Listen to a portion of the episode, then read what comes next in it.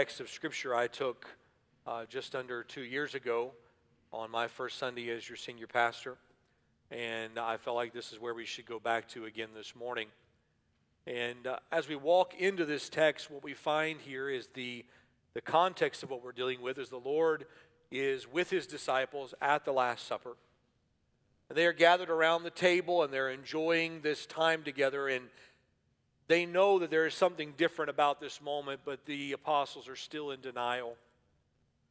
Jesus just finished declaring that Judas would betray him. He tells them that he's going to go away. He tells Peter that he will deny him three times this evening. These men are about to lose everything that they had dreamed of for the last three and a half years. Everything they thought they were going to have in this immediate kingdom is now being taken from them. The pain of disappointment is real. The pain of betrayal it seems almost palpable that the, the loss of death is just in front of them and the, the fear of dying is about to grip their soul. When Jesus said he was going away, Peter asked him, Where are you going? Look at verse number 36 of chapter 13. And Simon Peter said unto him, Lord, whither goest thou? And Jesus answered, Whither I go, thou canst not follow me now, but thou shalt follow me afterwards. And Peter, in his mind here, has no concept of the Lord going anywhere but to another geographical location. It's almost as if he said, Well, Lord, are you, are you going on vacation? We'll go with you. Are you going to do some work? We'll go with you. Where, where are you going? You going to Galilee? You going to Jerusalem? Where do you want to go? We'll go with you. And Peter honestly and sincerely wanted to go where he was going, but he had no concept as to where the Lord was going. You understand the Lord was going into his passion and he was about to die. He had no concept of a dying Savior. And we've looked at this through our study in Mark and how that the Messiah, the Messiah was preaching the fact that he would be crucified and he would be buried and would rise again. And yet, time and time again, as he preached that, they still protested and said, No, Lord, be it far from you. No, Lord, it's not going to happen. Can we sit on your right hand and your left hand? They're thinking all the time of a physical kingdom. And here the Lord is saying, You can't come with me. They didn't understand a dying Savior. And even though Christ had told them he would die, they're still missing it. You see, Jesus saw the storm was coming and was concerned for their troubled hearts, and he gives them the admonition. I said in the first hour, and I remind us again has it ever dawned on you that nothing's ever dawned on God?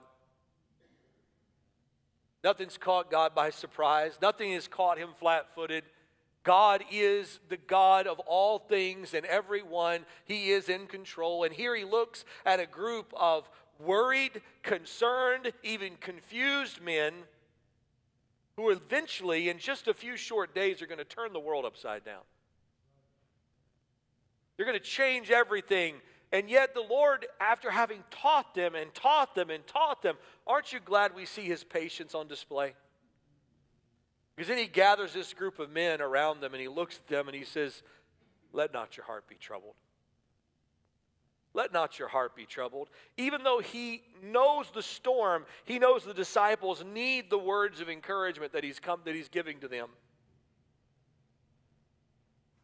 I don't know why he felt these words were needed. We understand he knows all things, but maybe it was the look on their face when he had just given them the message that Peter, you're going to deny me three times. Maybe they're looking at Peter like, What's the deal, Peter? And he says, Let not your heart be troubled.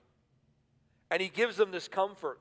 It was this knowledge and his care for them in their nature and where they were that he gives them these three words in this text that I want to point out to you in the very first verse. He says, troubled heart and you. I want you to see those three words and highlight this morning. Number one, troubled. He said, let not your heart be troubled. The word troubled here is to be hurried and confused to be rushed about in, in turmoil. And how many of you, you felt like at some time in your life that there's been moments to where your heart was like the tempest of a sea and it was tossed this way and that from moment to moment and you can't make heads or tails of what's going on or who even is on your side?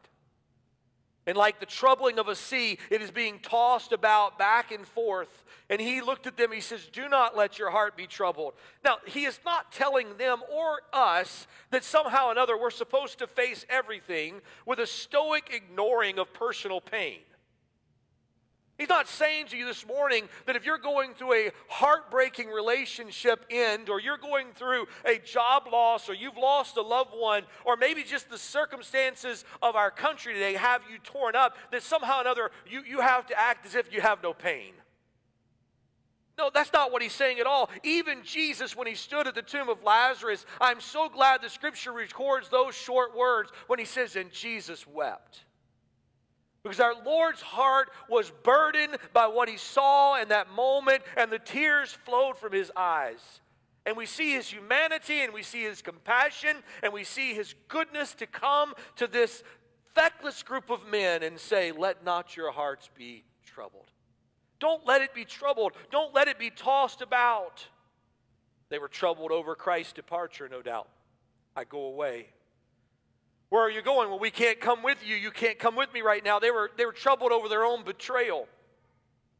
Judas has said that he is, it is said of Judas in verse chapter 13, 21, that he would betray him. And then in 1338, Peter is told, Tonight you'll deny me three times. And then in Matthew 26, 31, he says, The shepherd will be smitten and all the sheep will scatter. And he said, All of you are going to deny me, all of you are going to forsake me. They're troubled over Christ's departure, over their betrayal, over the unknown future. What does tomorrow even hold? What's tomorrow even look like? The loss of what they thought they had. You see, they still were thinking of that powerful king taking on the throne and doing away with Rome's oppression. I mean, who's going to stand up to a king who can raise the dead? I mean, you think about a king who can feed the 5,000 with five loaves and two fishes and can raise the dead. That alone, right there, wins any battle you go into. There's no need for supply chains, there's no need for armor. All we need is Jesus standing back, raising up fallen soldiers, and feeding us with five loaves and two fishes. We can march on any army and win. And here they are thinking he's going to come in and overthrow Rome, and everything is being set aside. And we know they're still thinking of a physical kingdom because just hours before this, John and James have said, Can we sit at your right hand and your left hand? He looks at them and he says, Let not your heart be troubled, your heart in our modern understanding of the word heart, we've taken and separated the mind and the heart from one another. And now the mind is one thing and the heart is another. And, and we get the idea that somehow or another the heart is the seat of the emotion and the mind is our intellect, and we've separated those things. But that was not the case when this is being written, is the heart and the mind were all of one. The heart and the mind were connected, and when you read through Scripture, you're going to have a hard time distinguishing between the two, even though the words are used so often, they're used interchangeably, that our heart and our mind are one because we feel and we think, and all of those things are messed up here. How many of you understand that when your heart is broken, your head is broken too? That when you're hurting here, you can't think very well here? And by the way, there's good, there's good, good truth to the fact that when your heart is broken, it's a bad time to make decisions because we're not capable of doing that because we're broken of heart we're broken of mind as well. And he's saying do not let the seat of your emotion the seat of your intellect the way you think about things all of those things interacting together do not let your heart be troubled. Matthew henry said do not let your heart be like the sea that cannot rest. Rest is a wonderful word. It's a wonderful ability to be able to just rest and know that everything's all right when I rest. The Bible tells us in Psalm 42 Hope thou in God.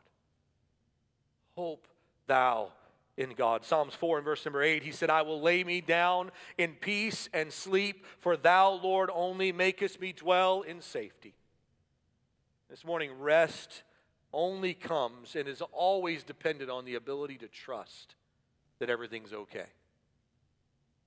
You ever wonder what it means to rest and be able to rest well and know that trust and rest are contingent upon each other? Then you just need to go to the first night of a, a summer camp. The first night of summer camp is a bad time to go to sleep first. Because somebody's going to prank you if you do. You want to stay awake.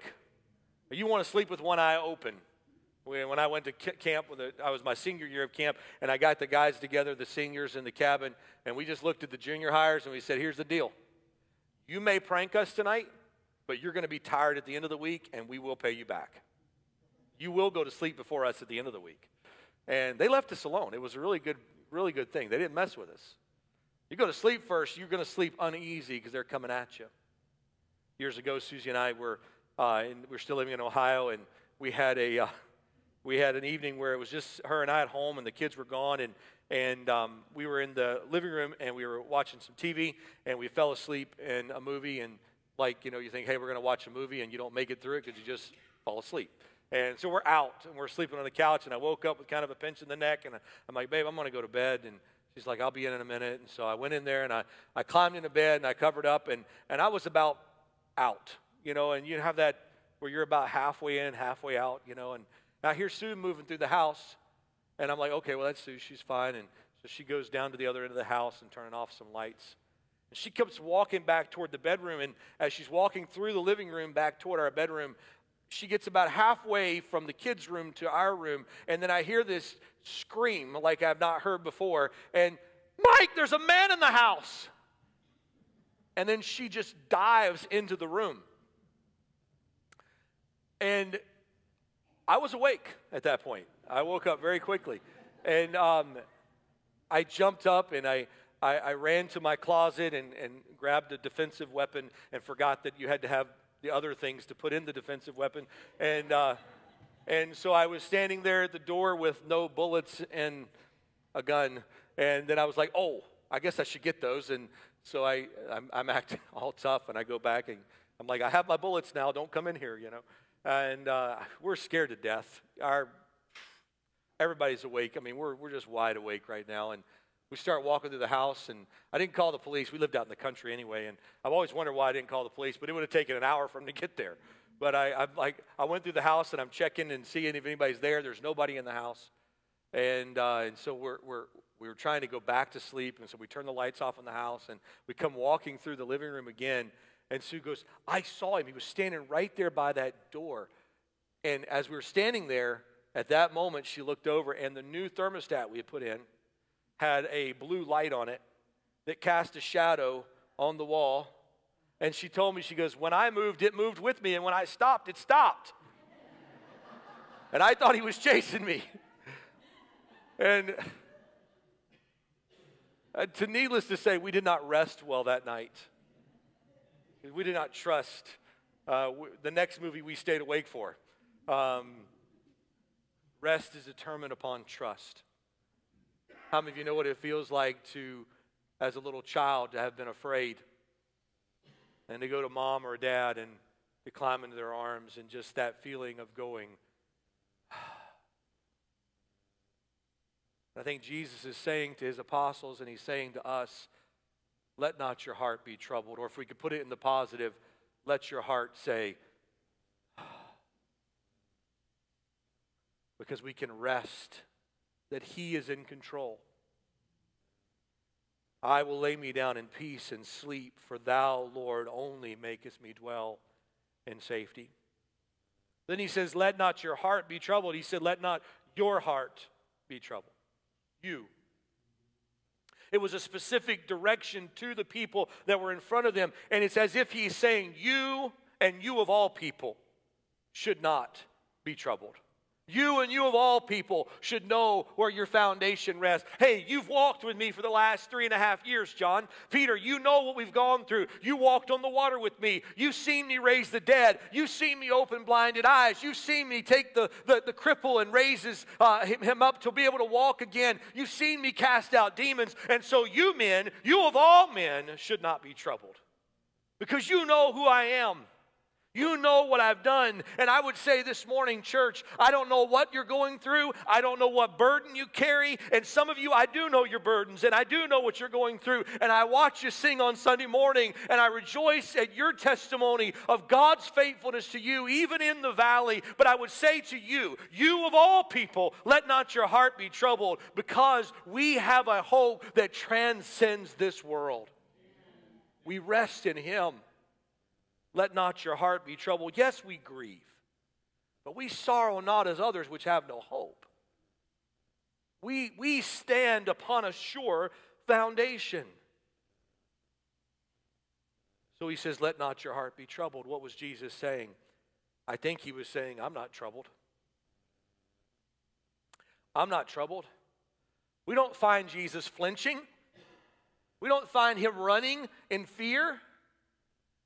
We find him walking faithfully toward the call of his father. He think he's looking at these men and he's declaring to them, I'm not troubled. Pilate is not a threat to me. Herod has no power that has not been given him. Judas cannot decide my end. The Sanhedrin is under my father's control. You see, he Jesus is walking out the providential plan of his father. He's not running from circumstances. He's not hiding from circumstances, but he's walking in what God has ordained. And here's the thing, when we stand stand here today, we can say, This is the day the Lord hath made. We will rejoice and be glad in it. You know the song. But I got news for you. Jesus wasn't, when those words were written by the psalmist, he's not writing words to us in a sunny, shiny day. Do you know what those words are referring to? They're referring to the crucifixion. They're referring to the day when the darkest day of human history was also the greatest day of human history. Because though in that day it was the most troubled time these men had ever experienced up to this point, he's saying to them, Let not your heart be troubled, because you and I look back, and though it was their darkest day, it's our greatest hope that Christ was crucified and that he rose again. Let not your heart be troubled. Why? What is the remedy for this coming trouble? What is the remedy for us today as we walk through uncertain times in an uncertain world in a shaking time and we say, well, What's next? How do we do this? What do we what do we hold on to? And he gives us this, let not your heart be troubled. Ye believe in God, believe also in me. And some would word this and they would we almost read into our own language in this, if you believe in God, believe also in me. That's not what he's saying. He's not saying that at all. He's making two imperative statements here. He's saying, You believe in God, you believe in me. He's saying, Believe in God, believe in me. Believe in God, believe in me. There are two imperatives. These are uh, inseparable truths. A belief in God alone does not settle my heart. A belief in God by Himself is not going to be grounds for me to sleep well at night. Because if all we have is a God who created it and set up rules for us to follow, then everyone here is guilty of breaking those rules and we are facing sure judgment. There is no rest for us apart from Christ. But when he says, believe in God, believe in me, he's pointing us to the hope that we have. To believe in God who is holy and just and to deny Christ is to believe a false God. You see, Christ is the fullness of the Godhead bodily, Colossians chapter 2. The Bible tells us that the nature of God is revealed in the perfection of the person of Jesus Christ, Hebrews 1 1. We say, believe in God, believe in me. So to believe means to rest your confidence in a person or thing in a way that changes your presence with expectation of future promise. In other words, I'm going to change the way I live because what I believe is true about God. I'm going to believe that God is in control, and I'm going to believe that Jesus Christ is my Savior, and that is my hope, and that is where I set my confidence and my rest in. See, it is this belief that sustains us in the times between the promise and reality. How many of you believe the reality this morning is that God rules in the affairs of men? How many believe this morning that He will rule and reign? and we rest in that truth. The promise is that He does rule and reign, and that He will rule and reign. And that promise, that reality is going to be revealed one day. I, I don't know when that day is going to be. You don't know when. If anybody tells you they do, don't give them any money, all right? Uh, they don't know when that day is coming. But the reality is, one day that reality will be here, and we have the faith and the hope of believing God and believing in His promises in between now and then. You see, it is the belief that sustains us in this time between the promises and the reality. You see, without Christ, we have no hope of restoration to God. It is only in Christ that we have hope. So the commands, the both the commands are imperatives. Believe in God, believe in me. And we have this command in front of us. He says, Then in my Father's house, in my Father's house are many mansions. When I was a kid, we would sing the song, I've got a mansion just over the hilltop. Anybody ever heard that one? Yeah, a few of you. We would sing those songs, and I think that's true. Uh, one day I'm going to be there, and it's going to be something beyond my wildest dreams. But here, the thing that is in focus is not the quality of our dwelling, but the fact that there is a place for us.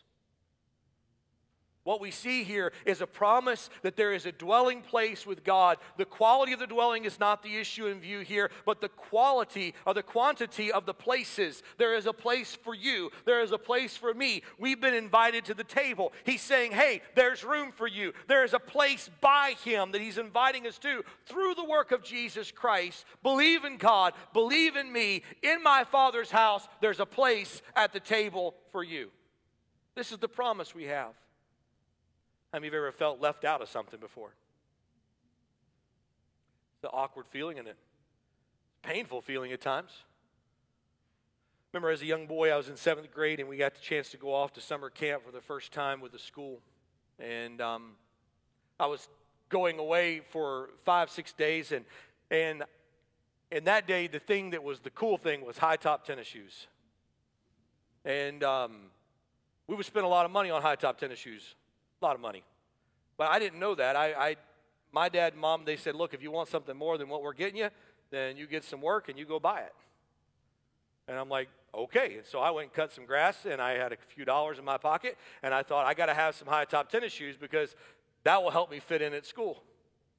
So I went down to Kmart, and I bought me a pair of black and white and fluorescent orange high top tennis shoes and they had a tongue on it that was about that big that hung out of the top of my pants. And I thought they were the coolest. They were Spalding brand.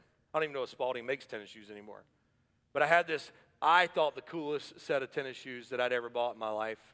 And I put them on to go to school, and man, I come walking in, and I didn't walk with my shoulders forward. I walked with my feet forward everywhere I went. I wanted everybody to see my shoes. I wanted them to know that, man, I got the high tops. I fit into your group now. Look at my high tops. And I'm showing them off everywhere. I'm thinking, man, I've got an inroad now. I can sit at the cool table. I can go and hang out with the cool kids. And I was so proud of those shoes, man. I thought they were the greatest thing in the whole world. I remember walking up, and there's a group of the cool kids at school. And I walked up, and Wade Norton was there, and I walked up and I'm like, hey guys, what's going on? See my shoes? And I'm standing there with them, and, and uh, Wade goes, Mike, nobody invited you over here, man. Go away and leave us alone. And I was like, Don't you see my shoes? I mean, I'm supposed to be accepted because of my shoes. And I remember walking away and feeling bad. Tawny Wash, little girl in our school, she said, Nate, uh, she, don't, don't be mean to him, Wade. And as I'm walking away, I heard him say, ah, he just thinks he's cool with those cheap Kmart shoes. And I was like, oh, all the air went out of my standing at that moment. I thought I had some cool shoes. I didn't know that you weren't supposed to buy them at Kmart. I didn't know that Spalding wasn't the brand. I had no idea. And I no longer had any standing, and it was all gone, and I felt on the outside. And everybody here has been in a moment where you've been on the outside looking in. But I'm glad to say, because of Jesus Christ, there is room at the table and we are welcomed into fellowship. And nobody is measured by what we wear or what we accomplish. You see, Christianity has never been about what you've done, it's always been about what He's done. He's bore our grief. He carried our sorrow. There is room at the table for me, and there is a place by Him in our Father's house. We all have fears of not being accepted. And yet, Jesus is unequivocally declaring to us today that there is room at the table. He said, If it were not true, I would have told you. I think, just in short, he's saying, Guys, I've been truthful with you up to this point. I wouldn't change that now. I'm going to be on the level with you guys. He's been nothing but straightforward. He's told them of what he's doing. And he says, Hey, guys, I go to prepare a place for you. I've often listened to this, read this, and I've thought, you know, uh, well, we even make statements like this. You know, uh, he built, he, he made the earth in seven days, and he's been gone for 2,000 years. Heaven must be amazing, right? And I, and I agree that he has gone to heaven to prepare a place for us. And I do believe that one day he is going to rule and reign here. But here's the reality it didn't take him 2,000 years or two minutes to prepare a place. It's not a timeline that he needs to get all the fixtures ready for us. It's not as if he's like, oh no, let's get that straightened out before they show up. He's not rushed about that, all right, guys? What is he saying? I go to prepare a place for you. Remember what he said to Peter in the previous chapter I'm going away, and where I go, you cannot come. But one day you'll be able to come to where I'm going. And what is he talking about? I believe he's talking about his crucifixion. I go to the cross to prepare a place for you. I go to the grave to prepare a place for you. I go to the resurrection to prepare, a place for you. And yes, I'm going to be with my Father, and I will come again and receive you unto myself. He said, I'm going through to knock down all the obstacles for you to be with us. He is opening the door for us to be at fellowship with him. He said that where I am, not a geographical location, but a relational location. Where I am, there you may be also. Aren't you glad that He walks with us and He talks with us and He tells us that we're His own? And that the relation is real. It's not just imaginary. And yes, the storms of life come. And yes, the failures of our own heart, they hinder us from seeing it. And yes, all of the confusion of this world can cloud all that away. But when you blow all that smoke away and you push all that confusion and you turn down all that volume, we still know that there is a place by Him for us because of where He went and what He did. See, Jesus is one with the Father and abode with him. He is seated at the table, and Jesus is saying, I go to make it possible for you to be with me and the Father. You see, we can only be with him because of the work of Christ that was accomplished when he went away. Thomas asked the question, verse number five, and Jesus and Thomas said unto the Lord, We know not whither thou goest, and how can we know the way? How can we know the way? What a question. How, how can we possibly know that way? And this is not an uncommon question. Did not Pilate ask in just a few verses from now when he says, What is truth? How can we know the truth? How can we know the way? Thomas is asking a question that reveals his overwhelmed state. I don't know where you're going, and I don't know how to get there. I don't know what's happening right now. And tell us what to do. The fear of the unknown is real to all human hearts. We do not see the beginning from the end. We do not know what tomorrow holds. The questions that come into our mind in every tragedy, in every heartache, in every time of disappointment, we ask these questions why, what, when, how, who, what's next? All of these swirl into our mind. Yet, if we are to set ourselves out to answer all of these questions, we will never cease to be troubled. We will live with troubled minds and troubled hearts because you're not going to answer them all with your own intellect and the ability to explore them all. Just the number of Facebook posts alone, you don't have time to read them all. And we can sit there almost overwhelmed, or maybe if I had a little more information, a little more knowledge, I could solve the problems of this world. The reality is, there is too much to know. Listen to all this we were just to explore the sciences, let's, let's just look at a few botany, astronomy, chemistry, uh, anatomy, biology, molecular biology, physics. And we have enough engineering degrees in our church alone that it would take you a lifetime to master. There are enough disciplines of the men and the ladies in this room that we would never get to the end or the, the, the fullness of the knowledge that you have in your own field. Then that's just the sciences. What about history? Ancient history. We could study the Romans, the Huns, the Greeks, the Egyptians, the Babylonians, the Syrians. We could go to modern history and study the history of England and Spain and France. And we could look at American history alone and spend years of study and never uh, sum it all up. There's more knowledge than we could ever put together. The answer is we cannot know by searching in the dark.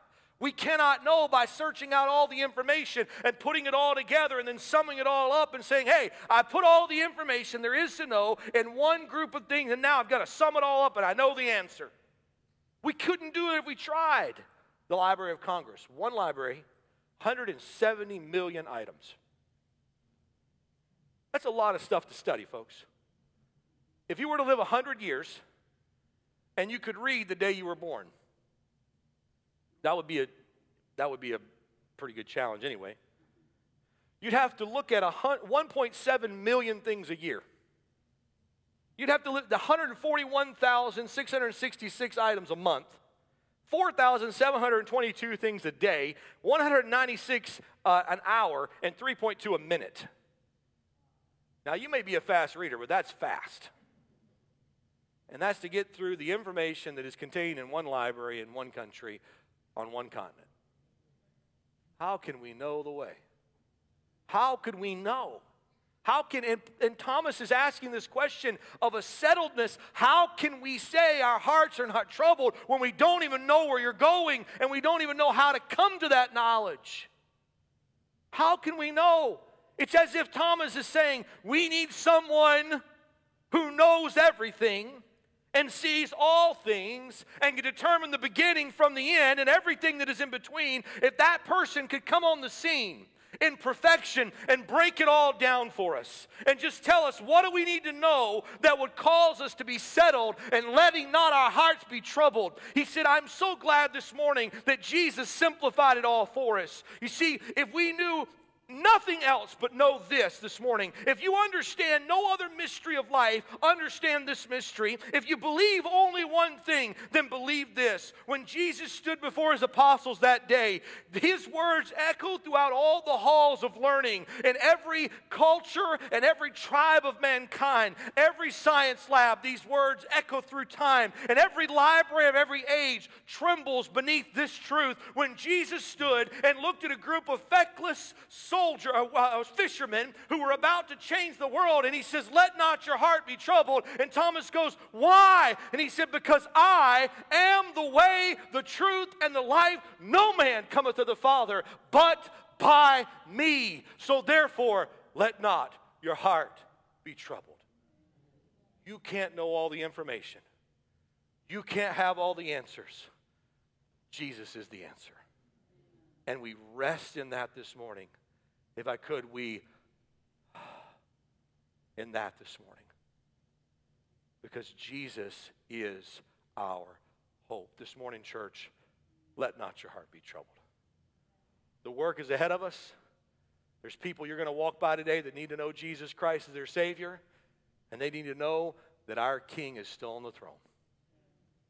Let's bow our heads this morning. Father, we thank you for the sufficiency of your word. Holy Spirit of God, I pray that you would do a work in the hearts of our people this morning. Holy Spirit of God, give us a, a passion and a desire to pursue you and you alone. Father, I think of the songwriter as though I forget him and wander away. Still, he doth love me wherever I stray, and back to his dear loving arms.